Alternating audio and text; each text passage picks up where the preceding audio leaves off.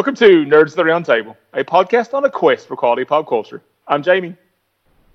Who's got two thumbs and loves to edit? This guy, Dwayne. and I'm Sammy. Uh, Dwayne's it's a it's a hopefully that stays a private joke and it doesn't become a problem for the listeners. We're having yeah. internet issues. So hopefully Skype will bail us out and get us a good a good feed here. Um, but if there if there's robot voicing or if Dwayne disappears for 15 minutes, um, yeah, it's everybody being at home and on Netflix all at the same time. That's lots right. of lots of podcasts are having issues right now, but yeah. As we are continuing to quarantine and cast separately our pods toward each other on on the uh, Skype, uh, we uh, will uh, make this the best, most fun we can. So, Jamie, we've dropped enough of them. What are we talking about this week? Clue. We are watching the 1985 classic Clue, starring Tim Curry and every other funny person from the 80s not named John Candy. well, I was 100% expecting John Larroquette or Harry Anderson to walk onto the screen at any moment as this cast was, was unfolding and as you were watching this, and just the absurdity you know, would have would have made that just completely normal. Would have fit right in. Oh yeah, definitely. They they would have just slid right in there perfectly. So. But this is one of those movies that I saw on TBS as a kid over and over again, and just have this, you know, f- fondness for it that maybe is justified, maybe not. Uh, we'll get into that shortly, but before we do, we're going to keep it 100. It's time to keep it 100. 100. 100. 100. All right, and as we keep it 100, uh, during this segment of the show, we like to uh, let everybody know we're doing this as a service to ourselves and our listeners. Hopefully, a service, and we're kind of cluing you guys in and letting each other know about something that we've been enjoying lately, uh, something that's come back up on our radar, something that we're a fan of, and we're giving ourselves 100 seconds to do that. So, uh, my lead off here is for the 2010 biographic tale of the rock band The Runaways. I'm staying on brand with music here so we have Kristen Stewart as Joan Jett, Dakota Fanning as Cherie Currie, Scout Taylor Compton as Lita Ford, and Jamie Michael Shannon as their creator and producer, Kim Fowley, an absolute insane person who took these group of young girls he had assembled into rock and roll superstardom. These guys really, I mean, formed female led attitude, rock. I mean, so much punk influence. Uh, you know, just the attitude. And Joan Jett is really the heart of the band. Everybody else, you know, Cherie Currie was kind of there as a as a you know hot looking front singer. Uh, Lita Ford, this slamming guitar player had a killer bass player and drummer. But uh, Joan Jett is really the heart and soul of the songwriter. And as she's continued her career, you really see kind of a focal point of her in this movie.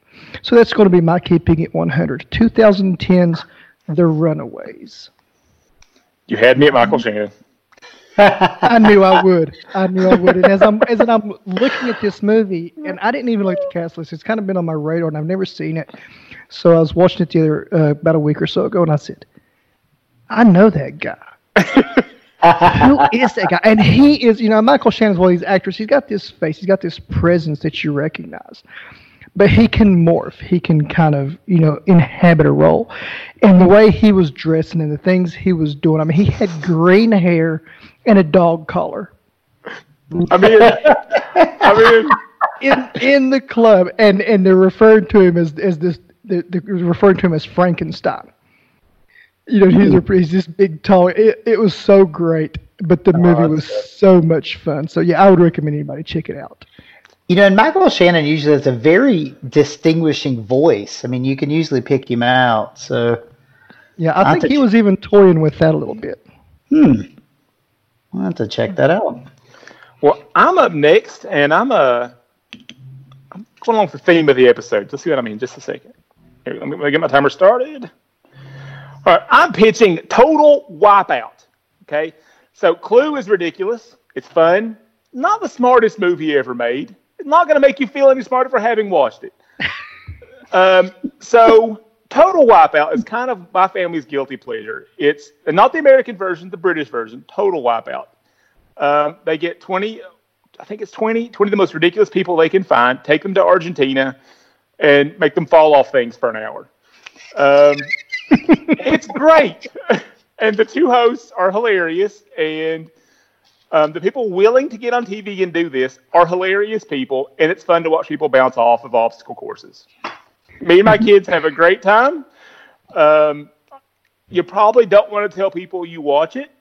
Um, it's not going to help your street cred or your intellectual, you know, credibility. But um, total wipeout during these uncertain, uh, troubled times. It, you will forget your troubles for about an hour as you watch the British people bounce off the things, and that's my keeping it 100. Total wipeout. Okay, now this sounds like a uh, a take on the. Uh, I think in America we're familiar with it as the most extreme challenge, or in Japan it's Yoshi's Castle. That would come on. Have you ever seen that?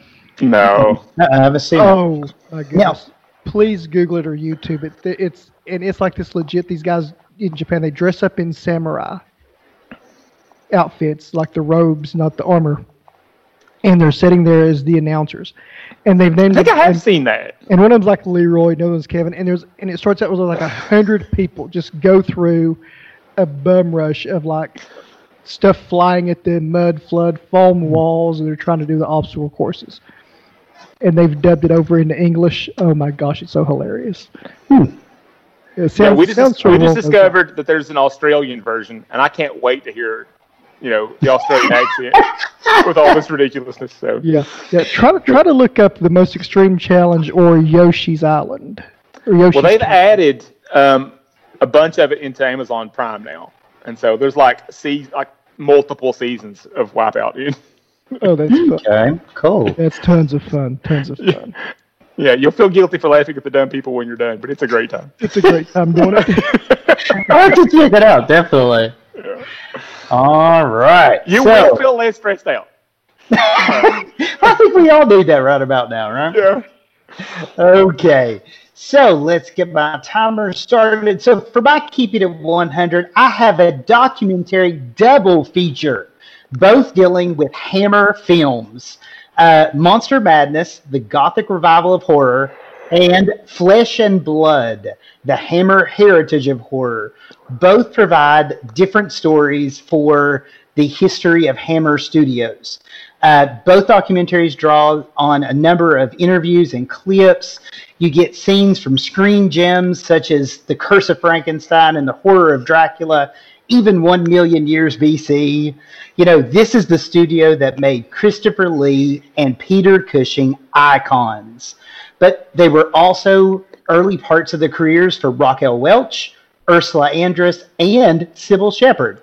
So, you know, at a time when science fiction was ruling the, ruling the box office, Hammer brought back gothic horror, and that's what makes it awesome.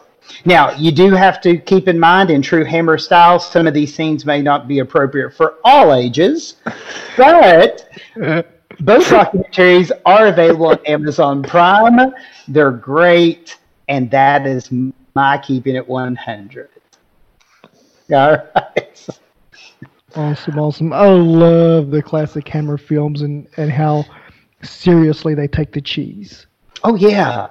You know, and, and, and like I said, I mean, just that, that whole idea of, you know, when these movies came out, you know, kind of the golden age of, of monsters was over. It was all about big bugs and irradiated aliens and stuff like that. And they brought back that gothic horror that you would find in Mary Shelley's Frankenstein or Bram Stoker's Dracula. You know, they brought that back and made a huge, huge thing out of it. So, Yeah, when um when they started making the Lord of the Rings movies, I went back and watched a couple of the old Christopher Lee Hammer movies, and hmm it was entertaining. Yeah. A little bit of difference in budget between Lord of the Rings and the Hammer movies, though. Touch. Even though I did see a, a fantastic drawing today of uh, Saruman with a flat iron trying to straighten out his hair. All right, so that is our keeping it 100s for this week. So that brings us to our opening thoughts and grades. So this is Jamie's pick. So Jamie's going to be at the tail end of this opening thoughts. So Dwayne, you're leading us off, buddy. So uh, Alrighty, I'm in. I'm in first place again. I wish I could say the same for this movie. Oh, oh, Don't want to give you guys a clue to my grade, but the grade will be in the C range. Uh, Aw. this was totally an enjoyable movie. It was kind of a hot mess, uh, very dated, very child of its times, which I love being a child of the 80s. Uh, but this was really, really wearing that 80s stamp pretty hard. Um, being based off of a board game, uh, uh, I was kind of wondering how they were going to do it. Um, I know we have such classics, you know, board games translated into movies as Mousetrap and the classic Battleship. Thank you, Sammy. Thank you for that laugh. but uh, yeah, I, I'm I'm going with a C minus. This isn't the bottom of the pile. Uh, but this is it's one of those kind of cool guilty pleasures maybe uh, that I wouldn't be ashamed to revisit maybe with a group of friends and popcorn and pizza to throw at the screen uh, as we mystery science 3000 this thing uh, but it- yeah. some fun uh, especially with that in mind but it, but it was kind of dated it was kind of scattered I think uh, it'll get come to that later in my pants but yeah I'm going C minus Okay. so, Sammy, why don't you let us know what you have before Jamie shows his? All right. So so I will open up with I love the board game Clue. Okay. I was in seventh grade and I got it at my class Christmas party. Okay. Of course, every other child in the room is like, eh, a board game. And I'm like, a board game. You know, I, was, I was that kid. Uh, I immediately fell in love with the characters. I fell in love with the game. Uh, I'd always been a big fan of detectives and private investigators, so I'd watched a lot of Sherlock Holmes, as we've talked about in the past. Um, I, I loved Humphrey Bogart as Sam Spade. Uh, and very similar to uh, what Jamie had talked about in his opening thoughts, I saw this on TBS. So the first time I ever saw the movie itself. And um, it was fun. Now, do keep in mind, this is not high cinema at all. Uh, but it doesn't have to be. It's just fun. And it really took me back to that that youthful time in my life when, when I could be 12 and 13 and, and laugh inappropriately at things. Uh, so I'm going to give it a B plus, actually. So I'm not going the way to C, but I'm going to give it a B plus. All right. Um, I like this movie. Um, I don't love it. I don't adore it. Um, but I do get a kick out of it. Every time I watch it, I have a blast. I have a great time. Um, I don't ever regret watching it. Um, but it's one of those movies that, like, it's a great while it's on, and then it doesn't leave much of a footprint once the credits roll. Like, I'm not left thinking about anything in Clue. You know, no no big emotions are raised. Um, not left thinking philosophically, nothing like that. And it's got flaws aplenty. Um, it does, but it's still a good time. It's a B plus. All right. Dwayne, Dwayne's Captain Killjoy over there. No, oh, that uh, was supposed to be the show hipster. What happened? well, apparently once I got the jazz goatee going, I'm trying to get a little high cinema going on here. Yeah, yeah. but you know, uh, yeah, with my quarantine goatee, um, but yeah, it, this movie, it kind of it is what it is. I don't know that it knows what it is, and I don't know that it ever settles into that. It always seems to be striving and reaching to me, and it never quite l- sticks that landing.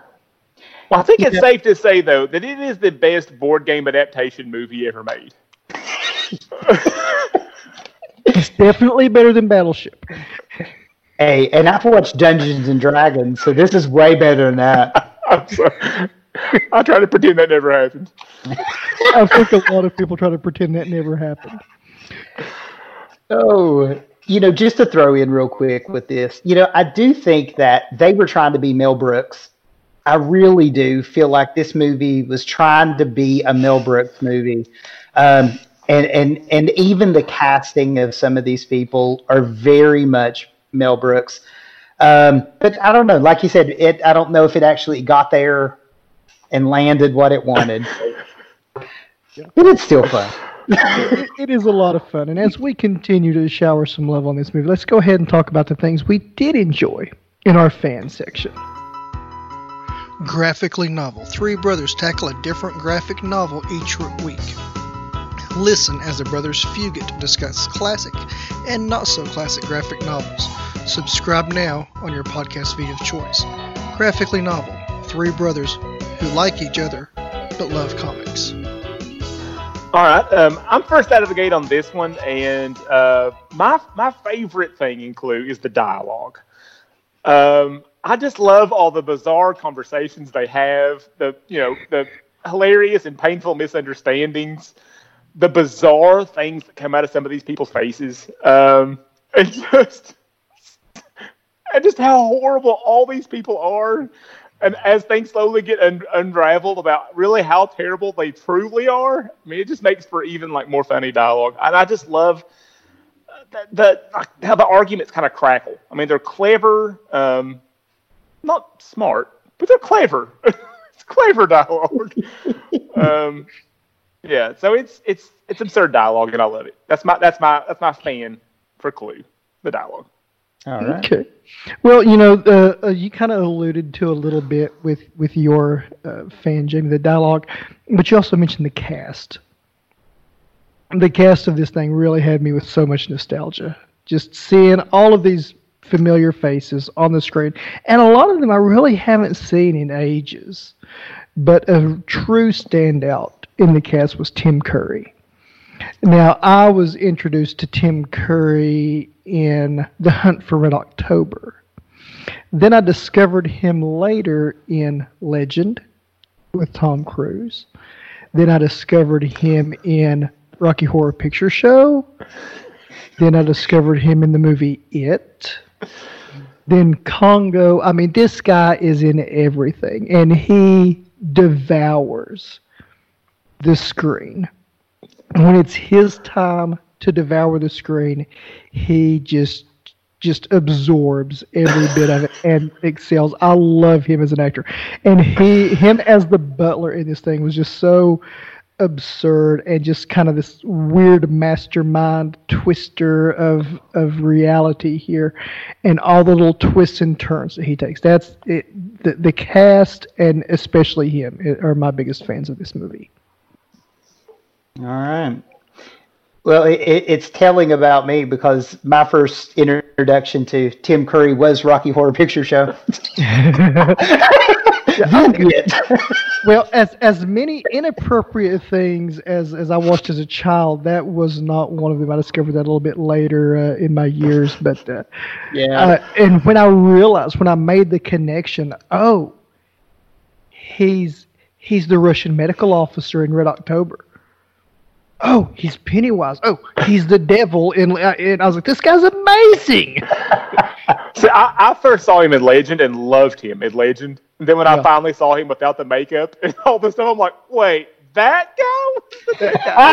and he is, he is he's such a chameleon. He's so uh, Oh, such yeah. a phenomenal actor. I was uh, I was looking at his IMDb as uh, as I was you know finishing up this movie, and you know just all of not even you know roles that you see his body language and appearances take on so different roles. I mean voice acting. I mean his IMDb goes forever back, and it's all like from now to 2015. I mean, it's like so many roles. He's amazing. He's amazing. But Sammy, I was stepping on you, my friend. Go ahead. Oh no, no, you're fine, my friend. Uh, you know, I'm going to have to you know, it's almost like part of of what both of you said. Okay, it's it's a combination of the cast and the dialogue that makes this movie stand out to me and my fan. Um, the the way they deliver this dialogue, they have to have impeccable comedic timing to be able to hit the marks and make this work because it is absurd. It, it's like I said, it's not like Jamie said, it's not intelligent, but it's fast paced. It's witty. You have to listen to be able to get it. Uh, so you end up with a lot of stuff that that especially when I was younger, maybe I didn't get. But, as I'm older now, I'm like, uh, you know, kind of deal. Um, you know, and I think Jonathan Lynn couldn't have chosen a better cast for what this movie is as an ensemble because they work so well together. And that's that's my biggest fan, I think, with Clue. Yeah, I think with a lot of movies, you could look at a cast and think, you know, I could probably upgrade this cast member and just find find maybe one or two places you can find somebody better for that. I wouldn't want to change anybody in this movie. No, Yep, they all had their they all had their spots to shine, and they they did. They truly worked really good together, and it was so refreshing to see, you know, the true ensemble. They they really you know as much as as they were outrageous characters, they really didn't outstage each other. They all had their absurd, crazy, silly moments. yeah, But but you know where did this movie go wrong? Where did this movie get murdered, so to speak? Was it in the library with the candlestick? Was it in the billiard room with the rope. pipe? I think it may have been in the kitchen with the pan.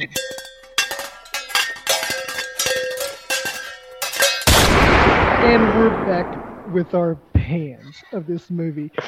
Now, I think me having the lowest spread, I'm, I'm leading off here. And the thing that really I had a lot of trouble with is I know the board game Clue. I love the board game Clue. I've been introducing it to my children over the last few months, and they really enjoy it. And as much as you have the different rooms and the different sections and segments of the game and, and all the different characters, this movie never completely come together with for me. And I don't know if it was the retelling of things, the telling of from different perspectives, uh, but this movie was kind of uh, you know scattered and never really landed that for me. It never really cohered all of that together. So that was really my only pan. Okay. Yeah. All right. Um, I guess it comes to me for pans. Um, so I think my biggest pan is even though the gags, the sight gags, the, the physical comedy is funny, I think sometimes it goes on a little too long. Um, especially the running from room to room, explaining everything that's that happened. It starts to get a bit over the top and starts to feel a little bit more like Scooby Doo than than Clue. You know, I, I wanted to cue the music, and, and you know, it's fun to be in love with an ostrich. You know, as they're being chased through the hallway. Uh, but yeah, I think some of the, the the sight gags are a bit overdone. Uh, they could have been cut a little bit. They were funny at first, and then they just started to drag. So I think that's my biggest pan for the movie. Okay. All right. David, Um, you have any? I I do. Um, like I said, I really like this movie, but uh, this movie hasn't aged well. I, um, you know, I don't I don't enjoy doing social critiques when I'm reviewing stuff, but man, this thing did not age well. I mean, think about how many seconds of this movie are spent ogling Yvette. Um, Speaking of not aging well, oh, I mean, um, but do you think about the way the women are ogled and the, the way they're groped at times, Mhm. um, and it's all for laughs. And I'm, you know, I've got, I, and I'm fully, I'm self-aware of it. I mean, since I've had kids, both of my kids are daughters. I've gotten more sensitive to this kind of stuff. Um, things that you just kind of, you know, slide by my dude eyes, didn't even think about it. But now that I've got, you know, hey, wait a second. Wait a minute here. Yeah. That's Yeah. not cool. Um, and it and it kind of made me uncomfortable at points. And and some of the stuff just kind of makes it hard for me to recommend it. Um, and so that that's that's my biggest pain. It's just there's parts of this movie that they just really didn't age well. Yeah, and that's that's a strange thing with with this, and I know other movies uh, that that we've revisited. Uh, you know, the inappropriateness. Um, you know, especially you know the maid in the French maid costume, very presented, uh, and just how you know Yeah. much of a scene was made about that, and how much um, inappropriate comments, gestures, and you know things were happening there. Um, this was really a thing in the in the 60s, 70s, and 80s. You know, with these movies, I was noticing as we're as we're going back through there, and it really shades, uh, really shades them. And I, and I tried to I tried to remind myself, like, look, this was made in 1985 and it was set in 1954. I mean, Right. times were different, and these Yeah. are all terrible people. Yeah. I mean, these these are not, you know, uh, these are not good people, and so like they're gonna do, you know, bad things. That's why they're that's why they're at this house. Um, but it's still, I mean, there were still points where it didn't make for fun viewing, and so that was that's why it's a pain. Yeah, that's true. Sammy, I'm going to ask you something before we move on to our awards. Um, as much as I did enjoy these characters, uh, you know, each one of them in their own absurd way, I did feel kind of a hard time uh, attaching emotion to them because they were such awful people. Did you guys feel that as well? You know, I, I think with me, you know, it was more of a connection to the actors is the reason that I kind of liked the characters. It wasn't, you know, and we'll talk about this as we get into our awards, but you know, it wasn't Wadsworth or Mrs. Peacock that I liked. It was, you know, the actor. It was, it was, you know, Tim Curry. It was, you know, Madeline Kahn, yeah, Madeline Martin Kahn, Mull, it- yeah. it was, I- it was that. I loved Yeah. seeing them. Uh, the the characters were, were very one dimensional. They really were, and you just barely scratched the surface as characters who they were. hmm So to me, this movie it was just about the gags and the jokes. And and Jamie's right. I mean, it, it's definitely a movie of, of its time. So it does have some things looking back now that you can go, ooh, that wasn't really appropriate. But like I said, this was set at 54, the height of the Red Scare. I mean, we even see McCarthy on the television in the kitchen. So I mean, you know, it's it's that kind of thing. I love that J. Edgar called. Yeah, yeah. All right, let's get out Well, guys, where would the where, yeah, where would the awards be hanging in here? Would they be in the lounge or in the library? I I think I'm putting them in the billiards room. Yes. But I get to go first with best performance, and I get to say the right answer, and everybody else gets to nod. Uh, Tim Curry gave the best performance in this movie. There's other good performances, but nobody's close to how good Tim Curry is in this movie. hmm I loved his performance in here. He owned it. He was creepy. He was suave. He was shady. Yeah, he had all of his Tim Curry going on. Mm-hmm. Yep. Sam, you agree? Uh, you know, actually, I went How a dare different way with this. I know, I know.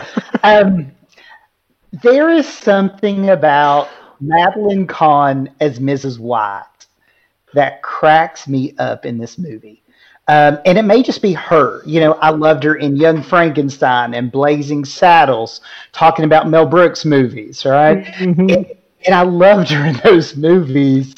Uh, you know, and, and as Mrs. White, all dressed in black. I mean, there's there's so much irony to, to her character, and I just love the way that she pulled that character off. So I I was going with Madeline Kahn for mine. So Well, Sammy, uh, I, I guess if you're going to be wrong, Madeline Kahn is a good a good character to be wrong with. well, I'm, I'm going to go next with best scene, and I and I know I spoke about how this movie felt kind of scattered, and each section was really disjointed to me.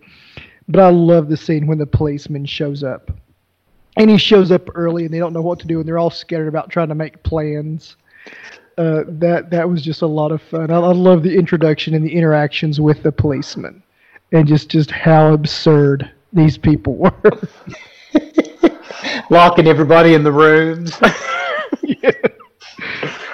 Well, I, I'm, I'm going to jump in with something Dwayne mocked earlier. Um, I love the end of the movie where they're running around like crazy, and I think it's and I and I think it's one of those gags that goes on too long and starts to drag, but then it keeps going and wraps around to being funny again. yeah, Um, it kind of is. Yeah.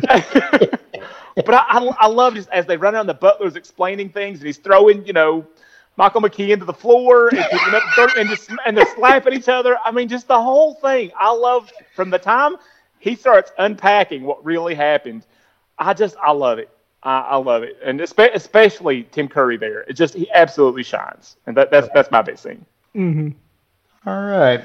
You know, I think for me, I I loved in terms of best scene, I loved the reveal of the classic board game weapons.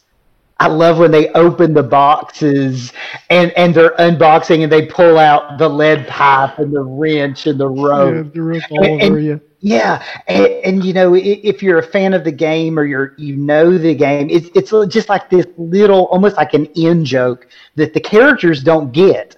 They're looking like rope, you know, kind of deal. But you know, we as an audience get the gag there, and I love that part. That to, so to me, that's my favorite scene of the movie. All right. Uh, I, I, I, was I was I, I gotta admit I was tempted for that, that little 15 seconds where the singing telegram gets shot.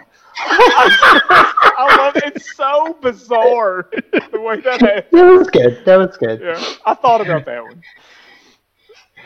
All right. Well, Sammy, since you missed it on best performance, who do you have for best character?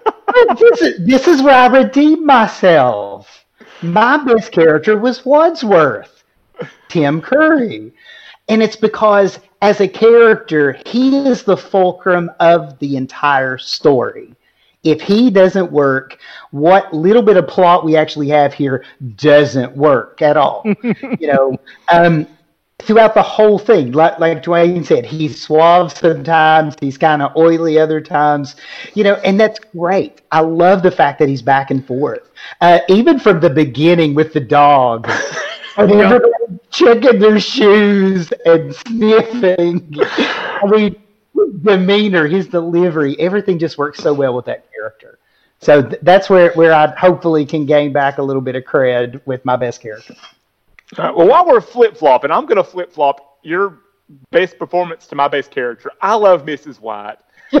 She's so strange. Every line delivery is strange. Every facial expression is strange. I mean, it's just, and I love it. I love, I love the the way she underreacts to some things and overreacts to others. I, I love Mrs. White. It's a, she's just a bizarre character, and she's kind of this understated, shy-looking character who's, you know, a serial killer. you know? Yeah, I love Mrs. White. Yep. Okay. Okay. Well, I'm going uh, again with Tim Curry, Wadsworth the Butler. Uh, he was uh, the, the shining star of this movie, and you know so much hinged on him, and you and, and you are meeting all of these characters, and like we learned earlier, they're all really one-dimensional. They're all just kind of like their name suggests, you know, Miss Scarlet, Miss White, Professor Plum. They're all so one-dimensional and one note. Uh, but yeah, Tim Curry uh, brought this thing together. I I was really thinking it might be Mr. Body at one point, but he didn't hang around very long. Um, I did enjoy the I did enjoy the cook also. Uh, Yeah. the, the cook was a ton of Boom! Hit the uh, the gong. All right, well, our next award is Best Quote, and I get to go first. And um, I'm picking a conversation between Miss Scarlet and Professor Plum. Um, and they're, I'm just going to read it. Miss Scarlet says, I hardly think it will enhance your reputation at the UN, Professor Plum, if it's revealed that you've been implicated not only in adultery with one of your patients, but in her death and the deaths of five other people. Professor Plum responds, You don't know what kind of people they have at the UN. I might go up in their estimation. I love it. You know, Jamie, I I could almost tack on to that with another conversation. Okay, for my best quote. also a conversation because I don't think you could pick out one thing in this movie. It doesn't work unless you have the back and forth. Mine goes to Professor Plum and Wadsworth. And Wadsworth goes, Professor Plum, you were once a professor of psychiatry, specializing in helping paranoid and homicidal lunatics suffering from delusions of grandeur. Professor Plum, yes, but now I work for the United Nations. Wadsworth, so your work has not changed.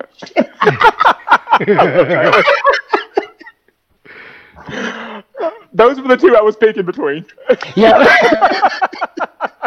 that was so good. Now, I do have a second quote, but I'm, I'm going to let Dwayne go. And then I want to share my second quote that's not from the movie. Oh no. Well, I love. Uh, I love. There was a couple quotes in here. I was kind of waffling back and forth, and I, and you guys have each taken Professor Plum, so uh, one of my quotes involved him. But I'm going to go with uh, with Wadsworth the Butler. I buttle. when asked, I, I think it was by Colonel Mustard, what do you do exactly? He says, I'm a buttle. I buttle. and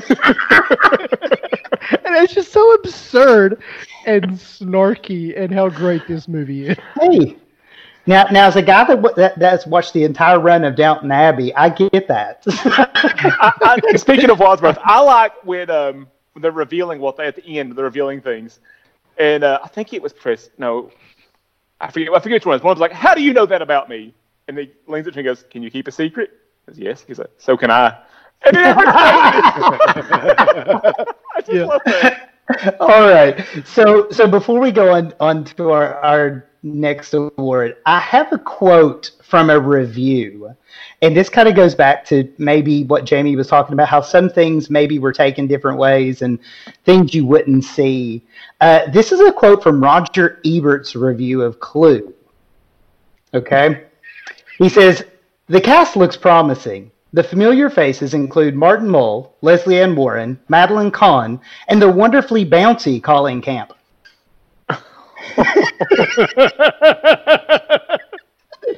And that was Roger Ebert's quote. Did he even watch this movie? well, I'm leaving this off with best laugh, and um, it it really uh, struck me early in the movie. Uh, kind of the absurdity of this movie is as this was my very first watch of Clue. Um, much to uh, I know your all's chagrin and shock, but this was my first watch, so I wasn't really knowing exactly what to expect. But when everybody who comes in the front door, there's an interaction with the dog. And one of the times, and I have a side story to go with this. One of the times, Tim Curry j- steps out the door and he says, "Sit," and the guy sits down immediately on, the, chair. And then, and then as everybody's coming in, they're sniffing their shoes. We were my my youngest son is absolutely dog crazy. He loves dogs more than life. He wants to play with them. He loves to lick him in the face. He likes to cuddle with them. Any kind of cute, fluffy dog. We were at a friend's house, and we were playing fetch with their little wiener dog. And my youngest is standing beside my friend, and the wiener dog brings the ball back, and he says, "Sit." And without hesitation, preamble, or any type of of preparedness as to where he's going to sit, my son drops his legs out from under him and lands in a seated position. The dog also sat. My friend looked at me and he said, Man, you trained him well. so that's just a little side story that made that so much more funny to me. When he- Right. he, said sit and the guy just flops down. but I also cracked up about everybody who came in the door was smelling their shoes. That was a real tone setter for the kind of movie you were For watching. the kind of movie- that's, and that- yeah, that's what I said. That just kind of really said it. Okay, this is what it is. Yep. Well, I went with a scene at the other end of the movie uh, that was my biggest laugh, and it's when I think it's the first ending where Mrs. White has killed Yvette, and they're and they're I so Wadsworth is confronted. It's like you were jealous that your husband was stooping Yvette. That's why you killed him too. And then I love the way she explains it. Yes, yes, I did it. I killed the vet. I hated her so much, and just stammering. It, it, the, the, the, the flames, flames on the side of my face, breathing, breathe, having breath, having breath, heaving. The whole I from the from the time she's confronted and starts talking, I'm just dying, just dying. I love it so much. Oh, That delivery was Classic. classic. Yeah. classic Madeline Kahn, right? And she ad libbed every bit of that. None of that was in the script. I could see that. I could see that. She's brilliant. All right. Um, yeah, I've talked a lot about how I love the dialogue in this, and um, probably the scene that that that cracked me up, and I don't know exactly why it hit me so funny, but it was dialogue between Mr. Green, Wadsworth, and Colonel Mustard. And Mr. Green goes, "So it was you. I was going to expose you." Wadsworth, I know, so I decided to expose myself. Colonel Mustard, please, ladies present. this is where my 12 and 13 year old brain went. Um, so to make me laugh, I almost chose the dog poo also, but I went with